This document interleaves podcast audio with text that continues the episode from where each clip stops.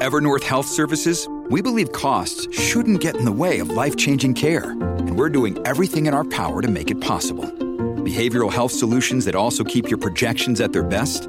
It's possible. Pharmacy benefits that benefit your bottom line? It's possible. Complex specialty care that cares about your ROI? It's possible. Because we're already doing it. All while saving businesses billions. That's Wonder made possible. Learn more at evernorth.com/wonder.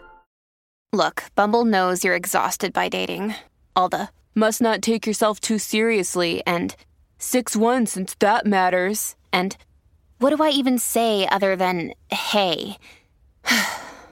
well, that's why they're introducing an all new Bumble with exciting features to make compatibility easier, starting the chat better, and dating safer.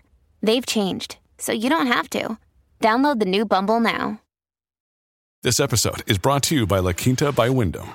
Your work can take you all over the place, like Texas. You've never been, but it's going to be great because you're staying at La Quinta by Wyndham. Their free bright side breakfast will give you energy for the day ahead. And after, you can unwind using their free high speed Wi Fi. Tonight, La Quinta. Tomorrow, you shine. Book your stay today at lq.com.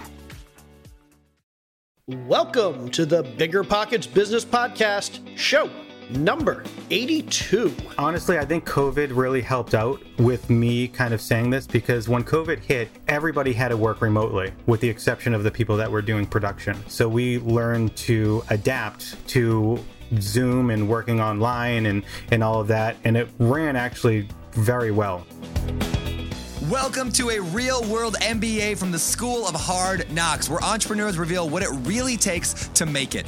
Whether you're already in business or you're on your way there, this show is for you. This is Bigger Pockets Business.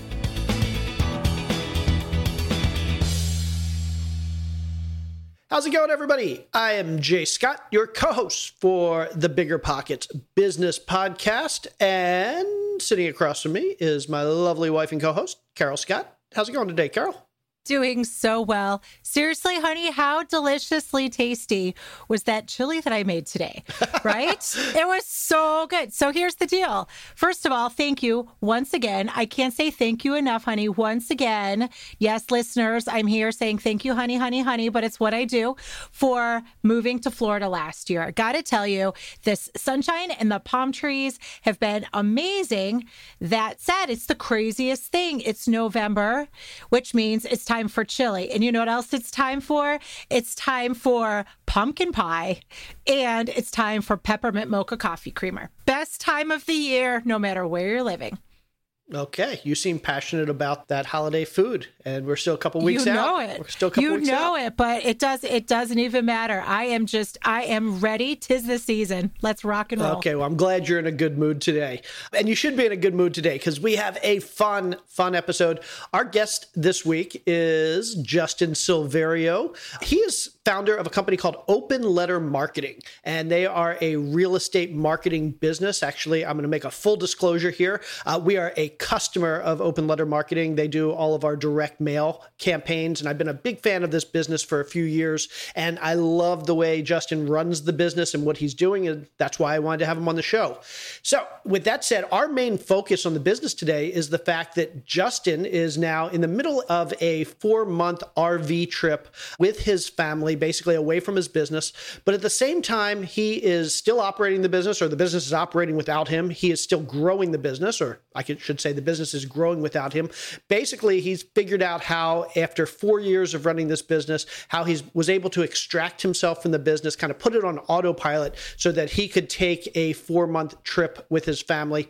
And he tells us all about how he did that and how you can do it as well in your business.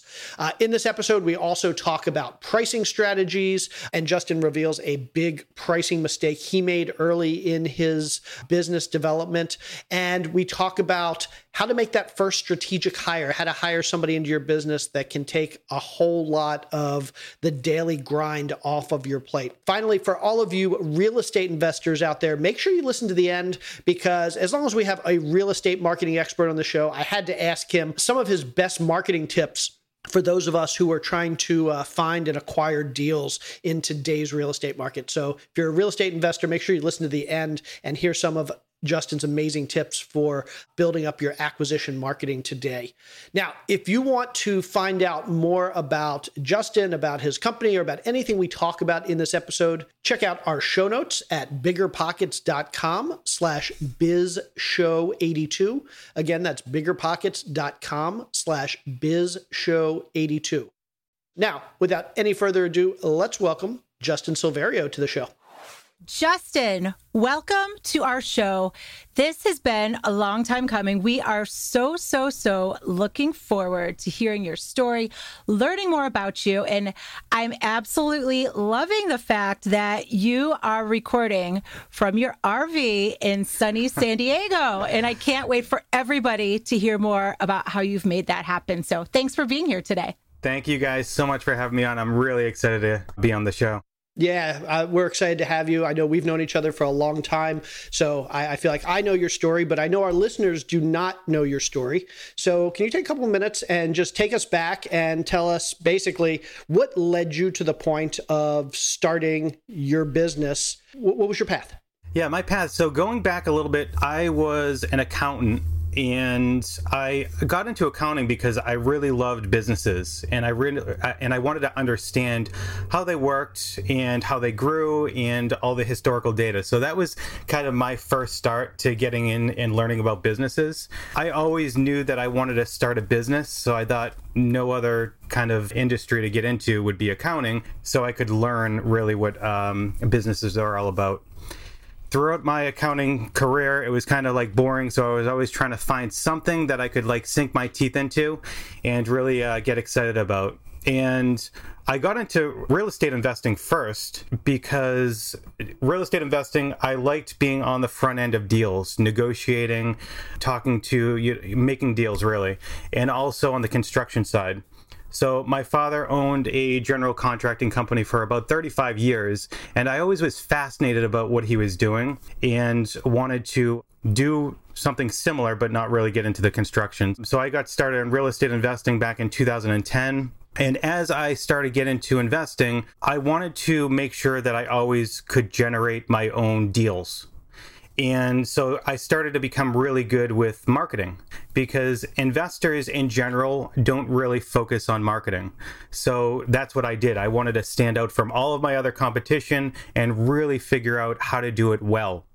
And that kind of naturally led me into creating a strategy that nobody else was really working with and uh, employing. So from there, I said, hey, there's like a huge void in the market for really good marketing for real estate investors.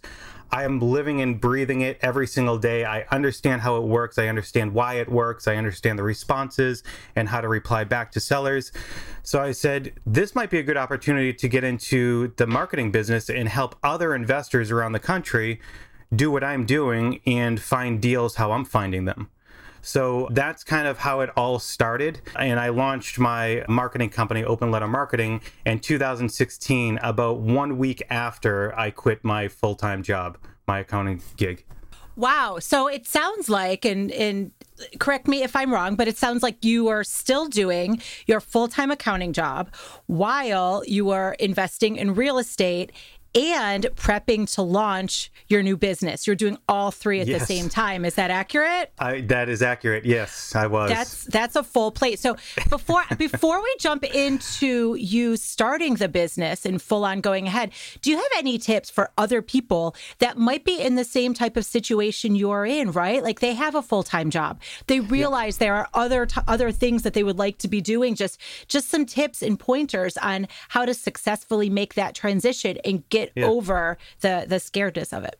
Yeah, for me, it's it's all about just hard work. I don't think there's any substitute for hard work. Like if I was to say, "Oh, it was it was easy. I just was working my full-time job and then I got into real estate and creating, you know, really two businesses at the same time in parallel while doing the full-time job and it not impacting anything." It it's that would be a complete lie. I was working mornings before work. Lunchtime I'd be on the phone with sellers. In the evening I'd be researching and figuring out how like a good launch strategy. Weekends I'd be looking at projects so it was a lot of work. And honestly, there is no way I'd be able to do any of this without the support from my wife um, because from the very beginning she was 100% supportive of what I was doing because eventually she saw kind of we outlined the path of what our life would look like when this kind of all came together and I was able to quit my full time job and run my own business. And it was more time spending with family and just being like together and being able to create you know a much better family life and uh, work life balance. So that was kind of the the vision, and uh, really she supported me through the whole way through all the struggles, and there were many, many, many struggles through it. But at the end of the day, like the the reason that I quit in 2016 was because things just started. I was dropping the ball too much. Like at work, I'd kind of sometimes be doing my, uh, you know, building the business, and it really wasn't fair to anybody uh, because my time was just getting spread way too thin. So it was just that time that I was like, listen, I either have to forget everything else and stick with accounting, or I have to like just forget accounting and do my thing full time. And my wife was like, you spent too much time to, you know, quit your what your your vision is, your path. Um, do that, quit your day job, and let's let's keep moving. I, I love that, and and I love the fact that that's an answer that a lot of people probably don't like. Everybody's looking for that that magic bullet, but the answer really is you got to work hard and you've got to focus. If you mm-hmm. want to make your dreams come true, work hard and focus. And so it's a hard message for a lot of people to hear. And certainly, I know plenty of people that have started a business while working a full time job. It's certainly possible. Uh, it just means you have to work harder. Yep. So so let's go back to 2016. Uh, Open Letter Marketing is born. What is your vision for the business? What's the business model? How does it work? Who are your customers? What's your product? Yep. What's the business model? Yeah. So I started with a very unique product. So anything that I offered on the website, I would have to try and test it and make sure it works properly. Not only that, I wanted to be more strategic than anybody else on the market. So at the time, yellow letters was the craze, and that's all anybody knew about marketing and direct mail. So I focused on the direct mail aspect.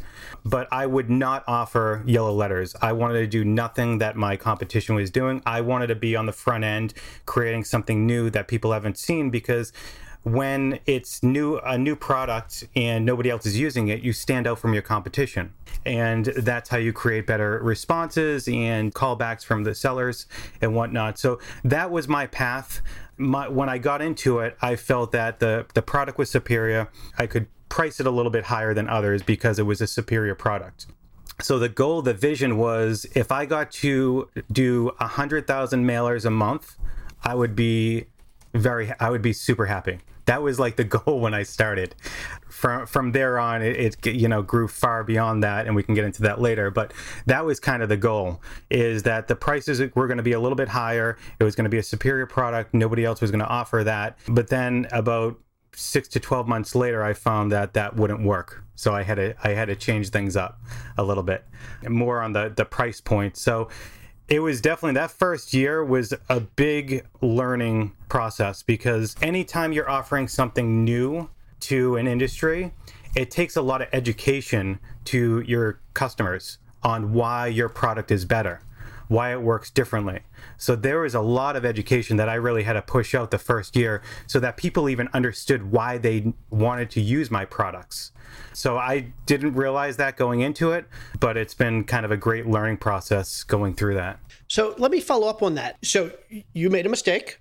Hopefully, I mean, if you don't make mistakes absolutely. in business, you don't learn. We all we, we all make thousands of mistakes, and I actually appreciate you coming on and basically saying this is what yeah. I did, and yep. this is this is where I messed up, and I had to go back. So let's let's dig into that. So let's say you had to do it over again. Let's say we have somebody out there listening right now that's getting ready to launch a, a service or a product, and they're thinking, okay, my service is going to be better than the competition. It's going to be different than the competition. Therefore, I can charge higher. So they say, I'm going to add 20% mm-hmm. or 30% or 40%. Clearly, that's not always the case. What is your recommendation, or what did you do? What would you suggest for somebody that needs to figure out what the right price point is? Is this an art? Is it a science? Is it a combination? If you had to do it all all over again and go back to the beginning, what would you have done on day one to get the price point correct? Yeah, honestly, I don't think I would have done anything differently, and I don't think I would have been able to do anything differently. And here's why. So, every industry is going to be different, right? People, depending on what industry you're in, customers may pay a premium for certain things because it's a better product or they're willing to spend more because they want that product and it's different than anything else. Like apple i'm i overpay i think for like computers and phones and stuff like that because i just love the apple product. Yes i can still get a pc for much cheaper but i prefer apple so when I was going through it, uh, my price point was higher because when I had to order quantities, they'd be a much lower quantity. So I'm paying higher price on cost. So I'd have to sell it for a little bit more. Now, over that kind of long term, what I found is that I was still getting a lot of customers through the door. But what I found is that I wasn't getting the large volume customers that I really wanted to get because as you start to increase volume, your cost can significantly decrease. So over the first year, things were still running really well, and month over month we were still increasing, but we weren't increasing at the rate that I really wanted to. At the end of the first year, I think I pushed that hundred thousand uh, goal out of kind of the window because we were exceeding that. So I wanted to kind of push it even further. And as I started to increase, what I found is that when I started to bring the cost down, the customers that I was getting were much more seasoned, doing much more quantities. Those were the real people that I wanted because they understood marketing and they got what you would need to do because a lot of people getting into marketing, they're scared. They have to spend money before they make any money. So that whole learning process, uh, what I found is when my price point was high, it was smaller quantities, people that were newer, um, they might get scared off and really not understand kind of how the marketing process works. So it was kind of a little bit more battle and a lot more customer service on the front end. Yeah, you went the you went the difficult way here. Uh, so there's a couple ways to make money and one is you you offer a differentiated product that's better than the competition and you can charge more and you can stand out and you don't really have as much competition because you're offering something different the other way to go is you offer a what we refer to as a commodity product a product that other people are offering you can get in a lot of places uh, but you do it better and cheaper and that's the walmart yep. model and as walmart has proven if you can do it successfully you can win mm-hmm. big but it's hard to do successfully. So so let's dig in a little bit more there. How did you bring your costs down? How were you able to offer a product that was less expensive than your competitor or did you not? Did you just have lower margins than maybe what your competitors had? Yeah, so as we started to increase cost, I started to go back to vendors and negotiate pricing and was able to get the pricing down quite low. And actually, especially for like the little like a little thing like envelopes. I mean, I'll tell you, we went through months and months through different vendors to figure out pricing to really negotiate excellent product. I got i know more about mail in envelopes than i ever thought i would ever know. But really that was the important part because the construction of the envelope how it was created we really got our costs down just for envelopes under 50% of what we were originally paying. So that significantly reduced our, our costs going in to all the new products that we're creating but I also wanted to make sure that my pricing was in line and you and generally under most of my competitors because if I got to that price point, then I knew that there's I could attract a lot more people. And even though like you were saying a lot a lot of people get into kind of the commodity side, I didn't really believe in what other people were offering and I w- will never put anything or offer anything that I don't fully believe in on my my website to other people because I feel like that's phony and I need to stand 100% behind everything that we do and know how it works, why it works because also customer service is important to me and providing strategy, not just order takers on the phone. We want to we want people to understand strategy and how we our vision is when we kind of deploy this this direct mail and for people to learn. Um, so all of our customer service people know exactly how I market and my own investment business and can provide that strategic approach for um, new customers, existing customers. Excellent. So I'm loving this, Justin. So I think so many important things happen in that first year, right? You're talking about building this company from scratch, negotiating mm-hmm. with vendors to be able to continue offering a superior product at lower prices. You're talking about excellent customer service, assisting people with their strategies. All in doing all of these things, you said you blew that 100,000 per month number out of the water. So So I suspect this wasn't just a one man show, right? I'm thinking there had to be some type of other help that came in along the way. So, can you Yeah. talk to us about how you made that happen? Yes. So I was doing it in the beginning all myself. I was doing the production. I was talking to, to customers. I was doing all of that for probably the first couple of months, all while ru- running my real estate investment business. And um, things again started to kind of not break down, but my my time was spread very thin. And the first hire that I made was pretty much like talk on the phone with customers, do production when you don't, don't have any customers to talk to, and do all the things just basically supporting me.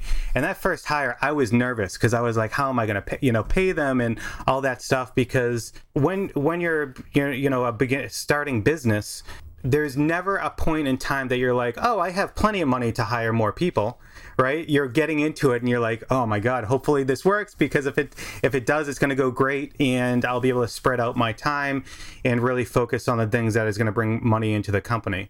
So that first hire, it's funny, I was working out of my basement and everybody that I brought in to interview, I was like, go around to the back of my house, go in the back, back basement door, and I was like, man, this ad, nobody's going to be calling into this ad. But we got a bunch of people come through, and actually, um, my first hire was a woman. She lived in the same town as me. She was excellent. She was able to do a lot, pretty much everything. She could go a mile wide and do a lot of different things. She picked up everything very quickly. And the ability to hire that person was absolutely instrumental to the business because it allowed me, again, like you said, Jay, to focus on specific aspects of the business that would grow the business instead of working on and in it at the same time because that never works out well for anybody when they're starting to grow a company. So the first hire was somebody that could do everything. And then once she kind of ran out of running room, then it was the next hire to hire specifically for production. And then she stayed in front office and she was dealing with customers, files, all that stuff from from customers. Awesome. Justin, will you tell us a little bit more? Um, any tips you might have about making that first hire, finding that person, figuring out the right type of pay structure, just overall, what are the types of things you need to be doing when you're considering a first hire in any business? Yeah. Well, I would say the first thing is the, the one of the biggest things that I learned is don't wait to hire, especially if the company is growing, because you're only doing yourself an injustice. The biggest thing for me was that if I brought somebody in, I would have to know exactly how I wanted them to carry out the process. So, understanding procedures. For me, that's a really important thing. Before I hire somebody, I have to understand how to do it and I have to create clear procedures on how to do that so it's they can replicate exactly how you want to do things. So that was kind of the first part is learning all that stuff. The second part is who exactly did I want for this position? They'd have to do like everything. So how do you even screen out for that? What do you really do? And over the years when hiring, what I find works the best is again pay structure. I look and see find out like on Indeed I look to see what other people are paying on an hourly basis. That's kind of how it was starting out. And then just creating a job description. And creating a job description now for me is much different than it was then. Prior, before it would just kind of list out what they needed to do. Now it's much more like, you know, it's a startup environment. It's very exciting. It's very positive. Here are our core values. This is what you have to meet. Um, this is what the requirements are. These are the expectations. So everything's laid out.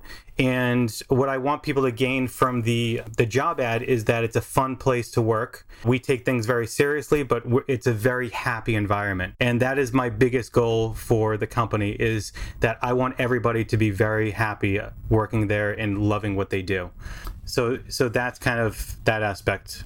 And, and I love the fact that you make a point to talk about and sell the company culture. Too often we think, yeah, if I if I get the pay structure right and I get the job description right, we'll get good people in. But it's so important. And we had we had uh, Nathan Brooks on the show about a month ago, and this was this was something he pointed out as well that having the right fit for a company culture mm-hmm. is more important or at least as important as having a good job description fit. Somebody that can do the job perfectly but doesn't fit in the culture is just as bad as somebody that can't do the job. It's it's so true. And and when people come in for an interview, I talk about culture a lot and I say, "Listen, I can have 10 people here that can do the job, but it's really the attitude and you know how you present yourself and if you're going to fit in with the culture.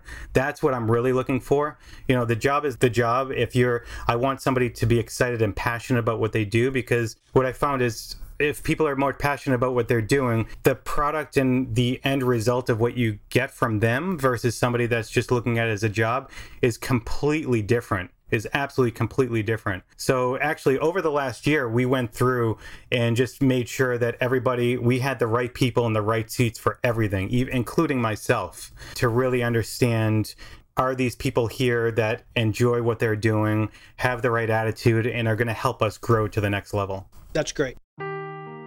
Seeking the truth never gets old. Introducing June's Journey, the free to play mobile game that will immerse you in a thrilling murder mystery.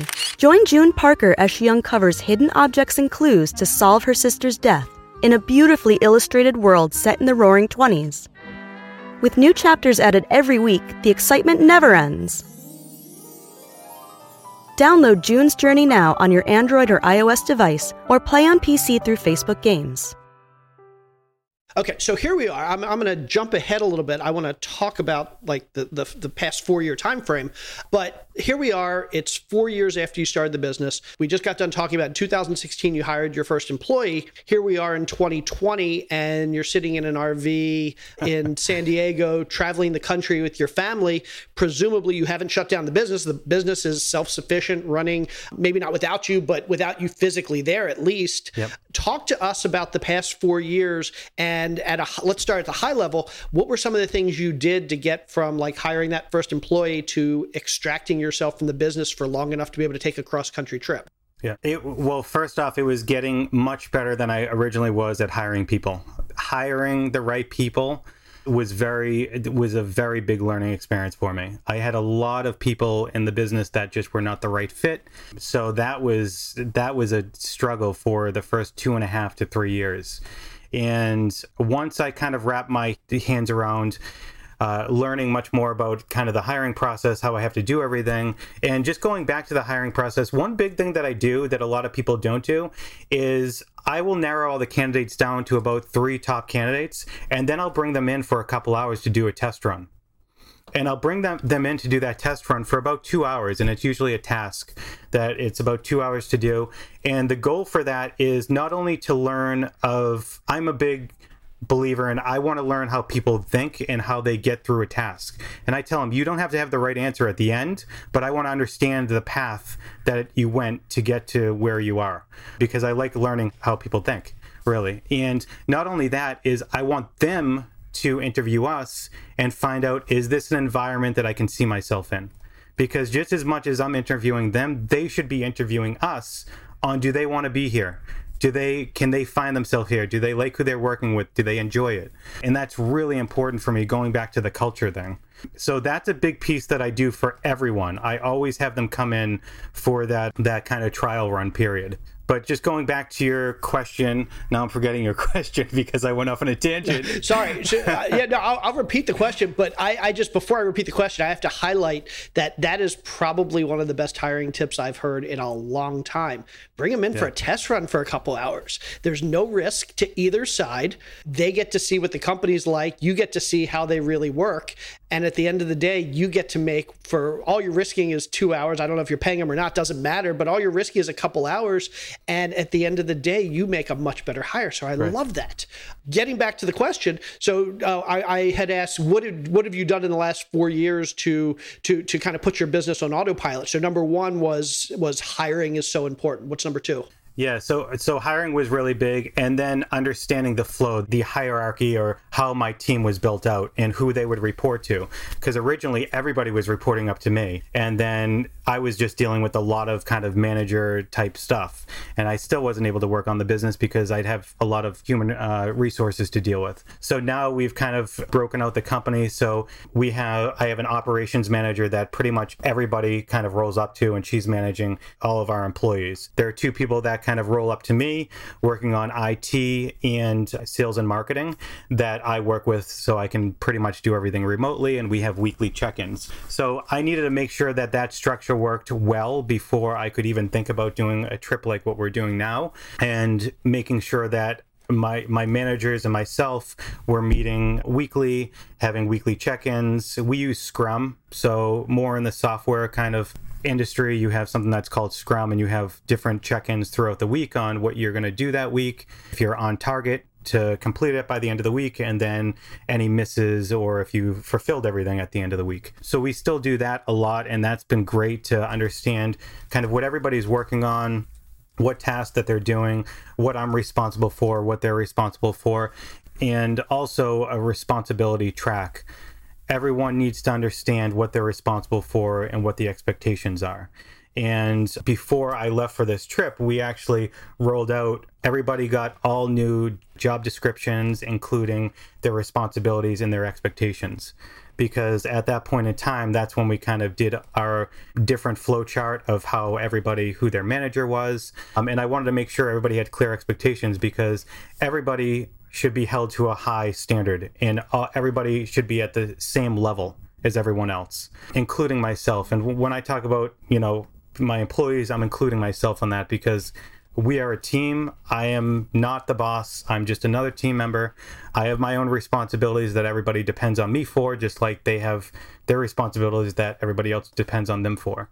Awesome. And I'm loving so much that you're talking about creating this team environment where everybody is held accountable to what their expectations are and what a crucial role that that whole understanding had to do with you being able to put this business on autopilot so you could take this trip across the country. I'm mm-hmm. curious mm-hmm. when you and all of your team members were defining what your expectations, roles, and responsibilities were. How did that process work? What did that look like? Did you have, for example, well, first of all, how many people do you have working with you now? How many people are in your company? 14. Wow, that's a huge that's a huge group, right? So how did those 14 people go about figuring out what the roles and responsibilities were? Were you just saying, "Here, here's a list of what I want you to be doing?" Or how did that all work? Did everybody have input? If someone else is looking for a way to make this happen in their company, what does that process look like? Yeah, so when we started to do this again, I asked everybody jot down what it is you do on a weekly basis. And kind of I, and I review that because as you start to grow, you'll you'll find that there are these when people are working in a process and you have one person that passes information on to another person, the line of which they pass information kind of gets a little bit confusing some people are like, oh, I think they handle that, so I don't do this part. And a lot of things can get lost in translation. So, what I did is I asked everybody provide myself and my operations manager what you do on kind of a weekly basis. And we reviewed everything, and then we just kind of fine tuned and making sure that everybody was doing what they were supposed to be doing. And if they were doing something that maybe, you know, somebody else, because uh, as the company grows, everybody gets into like more of a silo of what they can do. Like they're an expert on one thing. But starting off, the one person was an expert on everything. So now finally tuning that, that was kind of the process that we went through to make sure that people weren't doing roles that other people should be doing in their job description. So we were just kind of reviewing and just refining that and then uh, meeting with everybody. Everybody had a meeting one on one so we could go through everything with them, making sure they understood it, if they had any questions, if they think that they things should be changed. So we wanted their input as well. I love this. And so once you all determine that together through this process, you mentioned something earlier that I personally am not familiar with, and maybe a lot of other people are, but I am not. So I suspect there's maybe one or two others who would get some value out of this. You mentioned Scrum as a way to keep the work organized, it sounds like, so you can check mm-hmm. in remotely. Can you yes. talk more about that, the value of it, how it works, yeah. and how it's impacted your business? Absolutely. So Scrum is basically a way, it's like a to do list, a weekly to do list. So at the beginning of the week, you put all the tasks that you want to accomplish for that, that week. And we have two big things. So we highlight the two big things that we have to get done. If nothing else gets done that week, the two big things have to get done. So we outline the two big things as well as all the other tasks, and we assign points to them. And the point system kind of relates to how many hours it will take them to complete. So in Monday, we basically at 10 o'clock, we sit down and we review everybody's scrum and they just go through their big two things and they review all the tasks that they want to get done very quickly. And then if they need assistance with that, they will tell somebody else, hey, Justin, I need an hour of your time. Um, I'll put it on your calendar. So everybody understands um, who they need help to. Um, to complete a task and what they're going to accomplish by the end of the week. Wednesday is a very quick uh, stand up, 15 minutes. How's everything going? Are you going to have any misses for the end of the week? Um, and then Friday is a review. Uh, did you complete everything? What did you miss? What's going to be pushed on to next week? Um, and that's kind of that's kind of how it is. So for me, it's a very easy way to just go into our Scrum because it's all on a spreadsheet of like what people are working on, what I need to, what I'm responsible for, what I have to do, uh, and people can see what I'm doing. Because a lot of times I'm like, hey, are you working on this today? And they're like, yeah, you asked me to do that like earlier. Oh, I forgot. Sorry. So now this is a great way just to kind of look at that love that and uh, we could probably do an entire episode on on scrum and agile development models and and but long story short it's a great way to ensure the team is communicating well everybody knows what everybody else is working on it helps you be customer focused because you're rolling out new products and features and, and stuff on a consistent basis as opposed to I'm going to have a new product every six or 12 months. So, yeah, I, I love that you guys are doing that. And a lot of times we think about Scrum and Agile as for big companies, but implementing in smaller companies is great as well. So, maybe we'll do a whole episode on that at some point. So, let's talk about you telling your team that okay we're working great together everything's going well everybody has their role everybody knows what they're doing you're in charge but then you have to have a discussion at some point that okay I'm taking yep. off. and whether that be I'm I'm taking Tuesday off or I'm taking September and October off, you're leaving and so your team needs to be able to work mm-hmm. without you for some period of time. Maybe maybe you're leaving for I'm taking 2021 off. How does that conversation come about? Who is in charge? What is your role when you're not physically there and how are big issues taken care of?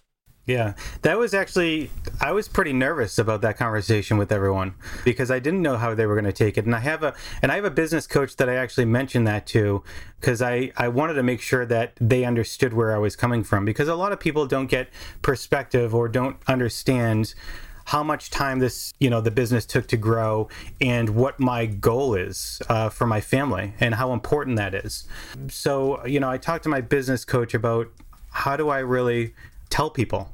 And what if they don't take it right? What if they get like upset and mad? So after talking to them we have we have monthly meetings. Every single month uh, at the beginning of the month we have meetings with the whole team. And i kind of i announced it at that team meeting. And instead of just saying and actually going back honestly, I think COVID really helped out with me kind of saying this because when COVID hit, everybody had to work remotely, with the exception of the people that were doing production. So everybody had to work remotely. So we learned to adapt to Zoom and working online and, and all of that. And it ran actually very well. So I think that gave us the opportunity to see okay, even though people are remote, you know, everything can still get done. So when I when I met with everyone at that that team meeting, I not only told them that kind of we were going to take a three month trip uh, cross country, but I also let them into a little bit about like how the company like why I started the company, what the goal was was from my family, the struggles that we had to go through, how long this has been kind of on our kind of our goal list. And I told them it's been 10 years of this was our vision, this was our hope and dream that we could one day get to there. And I, and I kind of flipped it and I said, listen, you don't think of this as me kind of like leaving. I am, I would not be able to do this or even think about it if it wasn't for you guys everybody here is so good at what they do and knows what they need to get done that I don't have to I'm not breathing down anybody's neck. That's not my style.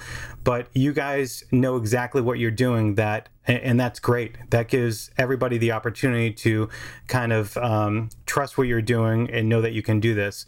So that's kind of how I, I flipped it, and I said I wouldn't be able to do this if it wasn't for you guys. Everybody here knows what they need to do and i 100% trust you to keep the, the business moving along. And obviously everything that i'm responsible for i'm going to be doing from the road So I can't let you down by just dropping everything. I still have my responsibilities that I will be getting done, just like everybody else will. So instead of me just being in person meetings, we're going to be doing Zoom meetings. And everybody was actually very responsive to that and really excited for me to go because now they know that I trust them fully in what they're doing. And I think that really encouraged them to do, to try even harder and do better and make sure they don't let the team down. That is so cool, Justin. And seriously, I'm sitting here just beaming from ear to ear, thinking through this and thinking about the fact that you were able to tell your team that you and your wife had this vision 10 years ago about how you wanted to create a better life for your family, right? And now yeah. you've worked so hard to be able to get all these wonderful people on board that are working so hard to mm-hmm. continue growing the company so that you're able to do that. I I really just want to know more. I want to know more about your trip, right? I think this is really cool. So where did you start out? You're in San Diego. Now tell us more about your trip and how this has been such a wonderful experience for your family. Yeah, so we um, we started off in the middle of September. So we went the northern route. We went to Niagara Falls. We went to Custer State Park. We went to Yellowstone Glacier. We went to Olympic in Washington and started coming down kind of the coast of Oregon and California.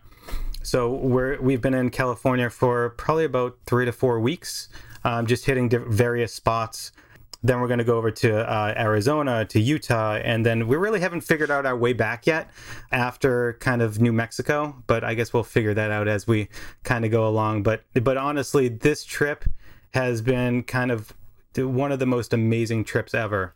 Not only for, from like a personal uh, perspective and just being closer to my family and seeing new getting new experiences with them and you know getting exciting and that feeling with your family it's it's pretty profound. But also from a prof- professional standpoint learning has been learning to work remotely has its challenges but learning that stuff out and making sure that we're continuously growing and how we grow and creating these teams remotely has definitely i think improved my ability to you know create clear expectations and procedures and be a good team member myself while i'm still traveling that, that's great so I, I know Carol would talk all about the trip and the family all day. I care about the business. Um, so I'm going to go back to the business part of this. So you've now been gone for how long? Uh, about two two months. A little under two months, yeah. So you've been gone for two months. What has come up that you didn't expect? Would have been the biggest challenges? Uh, what would you do differently, or what will you do differently next time? Tell us, tell us what you've learned from from this experience. Yeah, I would say that a couple of things that were a little bit challenging, and really so far, like making sure that you have. I, again, I have to go back to the people because I can't tell you how important people are in the business. Um, but making sure that I had the right person. So my operations manager, she's in the office every day. She's pretty much the manager for everyone, and making sure that she has the skills and kind of basically the the same way of thinking that I do uh, to run the day to day operations and we have had some you know a couple like human resources things that popped up nothing huge but she kind of just lets me know what's going on she told me how she handled it and making sure that um, that's kind of in line with what I would be doing. So a couple of things like that have come up. Nothing really big has come up since in the in the two months. I mean, nothing major at all that I'm like, oh crap, it would have been differently if I was there. If there are any issues, I'm generally on the phone in the early mornings because that actually works out really well for the time change. But most of my focus right now is on software. So we're shifting our business from kind of, you know, a direct mail uh, marketing company. We still do other marketing aspects but we're we've been in the last year pushing and shifting over to software more because that was the vision for where I saw the company moving to is being more of a software type company with a fulfillment type uh, a fulfillment um, operation within within the company so, so I want to talk more about that. Can you be more specific? I, I don't know if it's if, if you've announced it or what. No, yeah, absolutely. What, yeah, what what is what is like? So, what is the transition for the company? Yeah. Is this a transition, or is this a second product line, or um, what what what? How does this fit into what what yeah. it, you were doing? Uh, uh, about a year, probably about a year and a half ago, I started seeing, especially investors. So my whole, uh, you know, core customer base is real estate investors, and I saw there was a lot of software coming out for those investors. Um, what I also notice is a lot of investors still don't know how to market, even if they're spending tens or hundreds of thousand dollars a month on marketing. They're not doing it as as efficiently as they they can, could be doing it. And again, um, I'm somebody that is very much um, on efficiency. I love efficiency, and I will make sure, uh, you know, everything that I do, the time, my time is spent efficiently, my process is efficient, all of that. So, figuring out how to market properly, there were certain things that I did within my business and I had to use Excel and I had to use all these different things. And when I showed a lot of investors, they're like, "Can you do that for me?" And I was like, "No, it takes too long for me to do it." So basically, uh, what I said is like, I know there's a need for this, and again, there's no nothing else out there like this. So I started to develop a um, lead and marketing management system where basically people could feed their leads into the software, and the software would tell them what is the highest quality of leads they have in the database. So they could really focus on those ones instead of focusing just on their whole list you know at this at the same time. So now they can spend their money more efficiently on the really good quality leads reduce their marketing spend, but also increase uh, the deal rate because they're focused on the right people. So, and not only that, they could execute marketing right from the system. So they could use the open letter marketing direct mail. Um, so that was kind of the vision of what I wanted to create for software. And we launched that about uh, in July. Um, so this July, we just launched that product. And the, the future goal for that is co- to continue to build that out but also to improve it and to have um, uh, different opportunities for people to learn. So if there's new investors, they could learn how to kind of negotiate with sellers. So I wanted, I was looking for an all encompassing way for people to manage their leads, to execute marketing, to learn different strategies in it so they're in the platform all the time. And eventually, I'm looking to have all of my customers go over to that product because the future of this company, I want it to be more on the software side, but also to have a back end operations side as well. This is great. And I think this is a really cool transition into something that I've actually been curious about for a lot of this discussion, which is just your product testing. So whether it's this new product offering that you've mm-hmm. just launched and you're going to continue to improve, or whether Justin, you'd rather talk about kind of along the way what you've learned along the way. You know, you've talked a lot about you've always been able to offer superior products at better prices. Can you talk to us more about your business's, your company's strategy around testing new products and yeah. seeing how they work? Yeah, good question. The software. So I, am I was completely new to software, so I didn't really know how to create it. And so for me, it's all about research. I just spend a lot of time figuring out how software companies are developed and how they're created and make sure that I work with a, a good developer. Um, but once we started, once we had a proof of concept, um, I opened a, a round of beta testing and we have had about 20 investors and i had to make sure that they were um, very experienced investors they spent over $10000 on marketing a month because i wanted people that really knew what they were doing in their own business and seeing if they could adapt it into the software and adapt it pretty easily. Um, my goal is to make sure that the user experience was very good and it had all the features that people were looking for. So we did a really big round of beta testing to figure out how it works, what recommendations people had.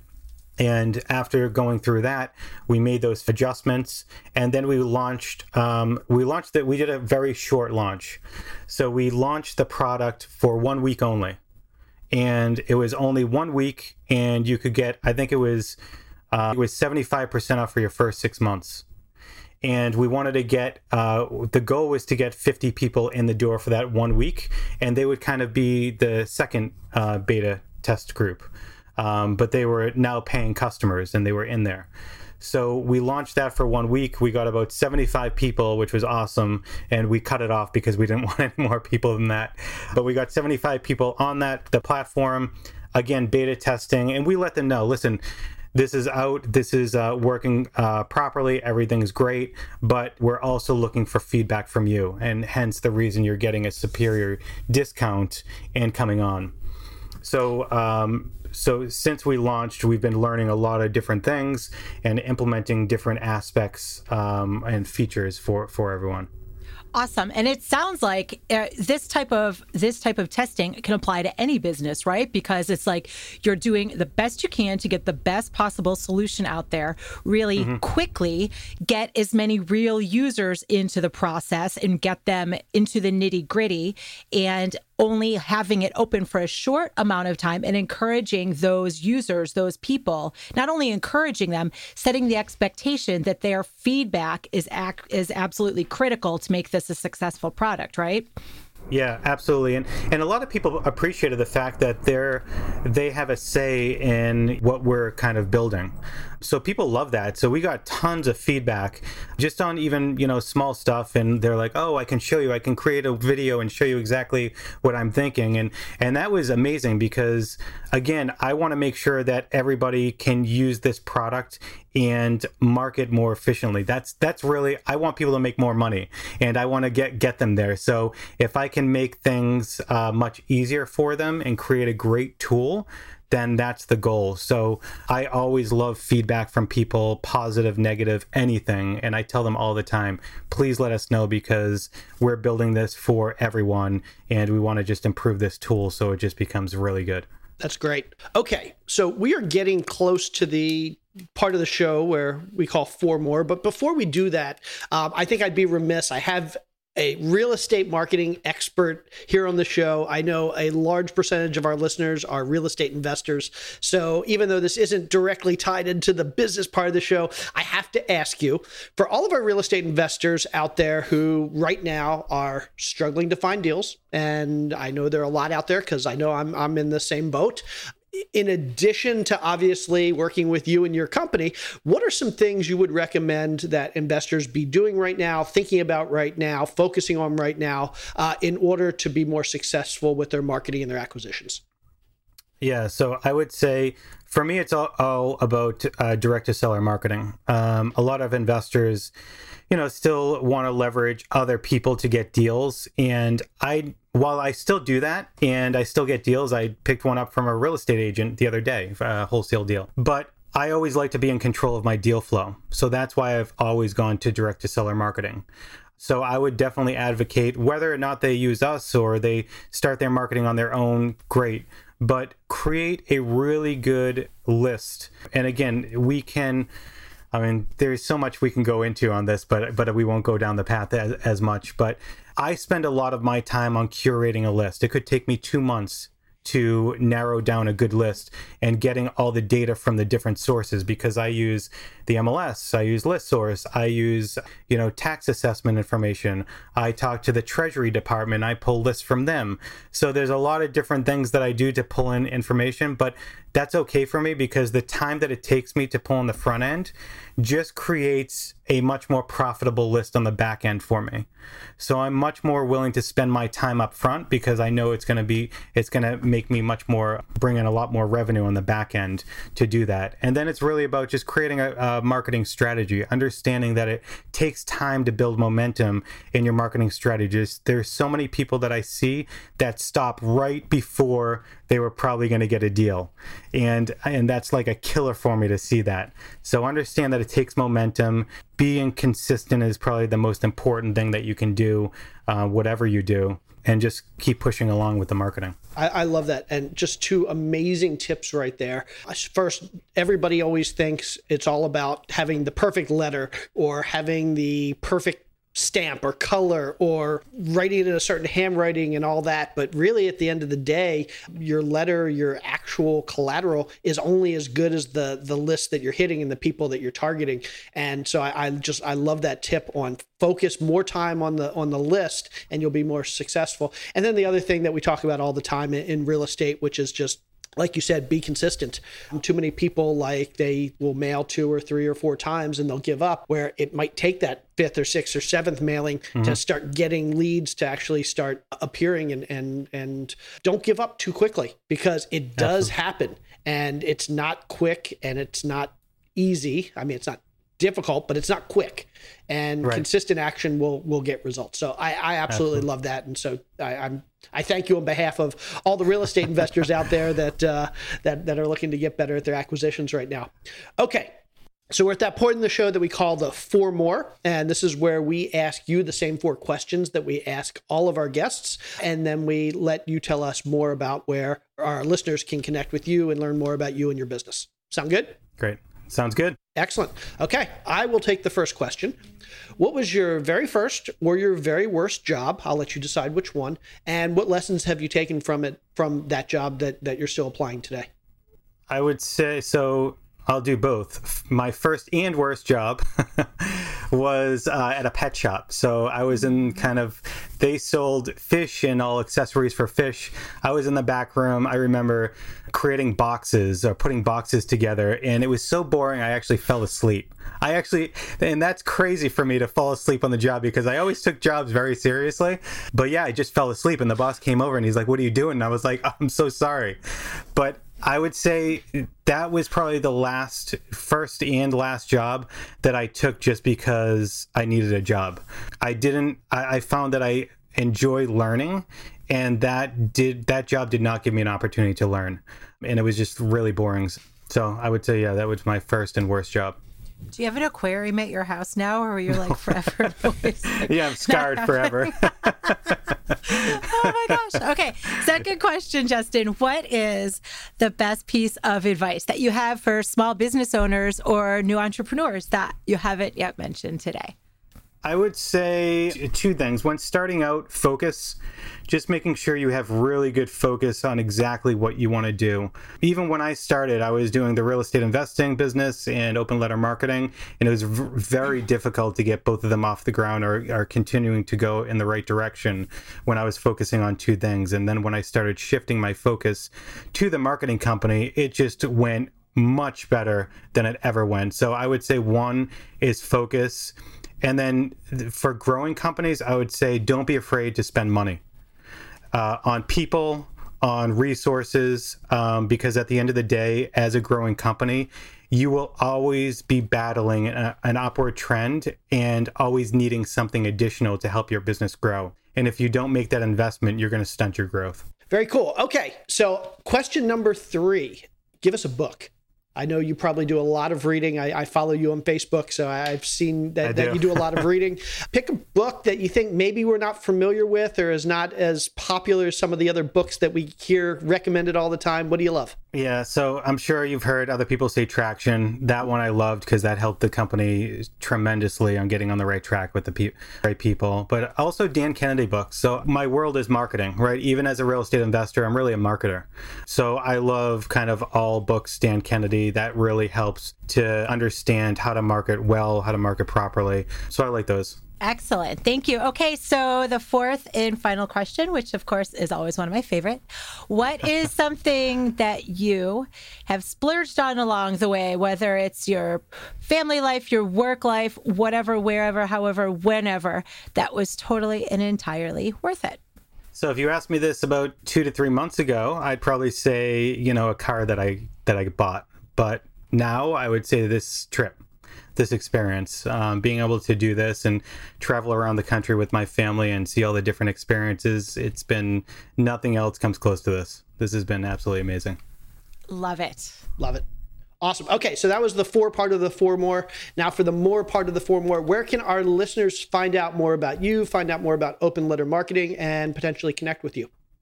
Yep. They can go to openlettermarketing.com. They can check us out over there. They can always shoot me an email at justin at openlettermarketing.com. Fantastic.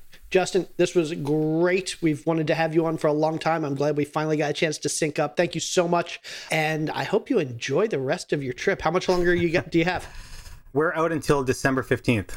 So. That's yeah, that's awesome. So that almost four months. So great. Yeah, that's great. Well, so, enjoy so, it. So great best of luck with the business. I look forward to having you back on in the next year or two and hearing uh, about the new products and services you're offering and, and talking about how those are going. Awesome. Thank you both so much. I really appreciate it. It's, it was fun. Thank awesome. you, Justin. Enjoy sunny San Diego. Thanks. Thank you. I will.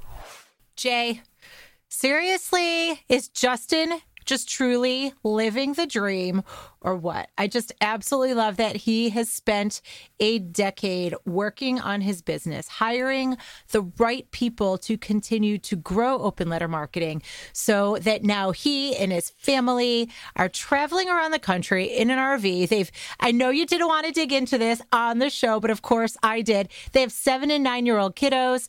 They homeschool them. They have a virtual tutor. They are truly doing what matters most. And I'm so happy for them. Yep. And I am going to correct you on one thing there. Yeah, he's been working hard for 10 years. This business is only four years old. He started this business in 2016. So basically, in the last four years, he was able to take this business and put it on autopilot. So anybody out there that's thinking, hey, can I do the same thing? And how long is it going to take? Well, yeah, you can do the same thing. And it doesn't take that long if you put in place the right people, the right systems, and the right processes from the beginning. Anyway, this was a fun episode. I think we're done here. Are we done here? Let's wrap it up, baby. Excellent. Thank you, everybody, for tuning in. Have an amazing week, and we will see you next week on the Bigger Pockets Business Podcast. She's Carol. I'm Jay. Now focus and start down the path of living your dream today. Have a super awesome, fantastic, wonderful week, beautiful people. Thanks, everybody. Thanks for being here. See you soon.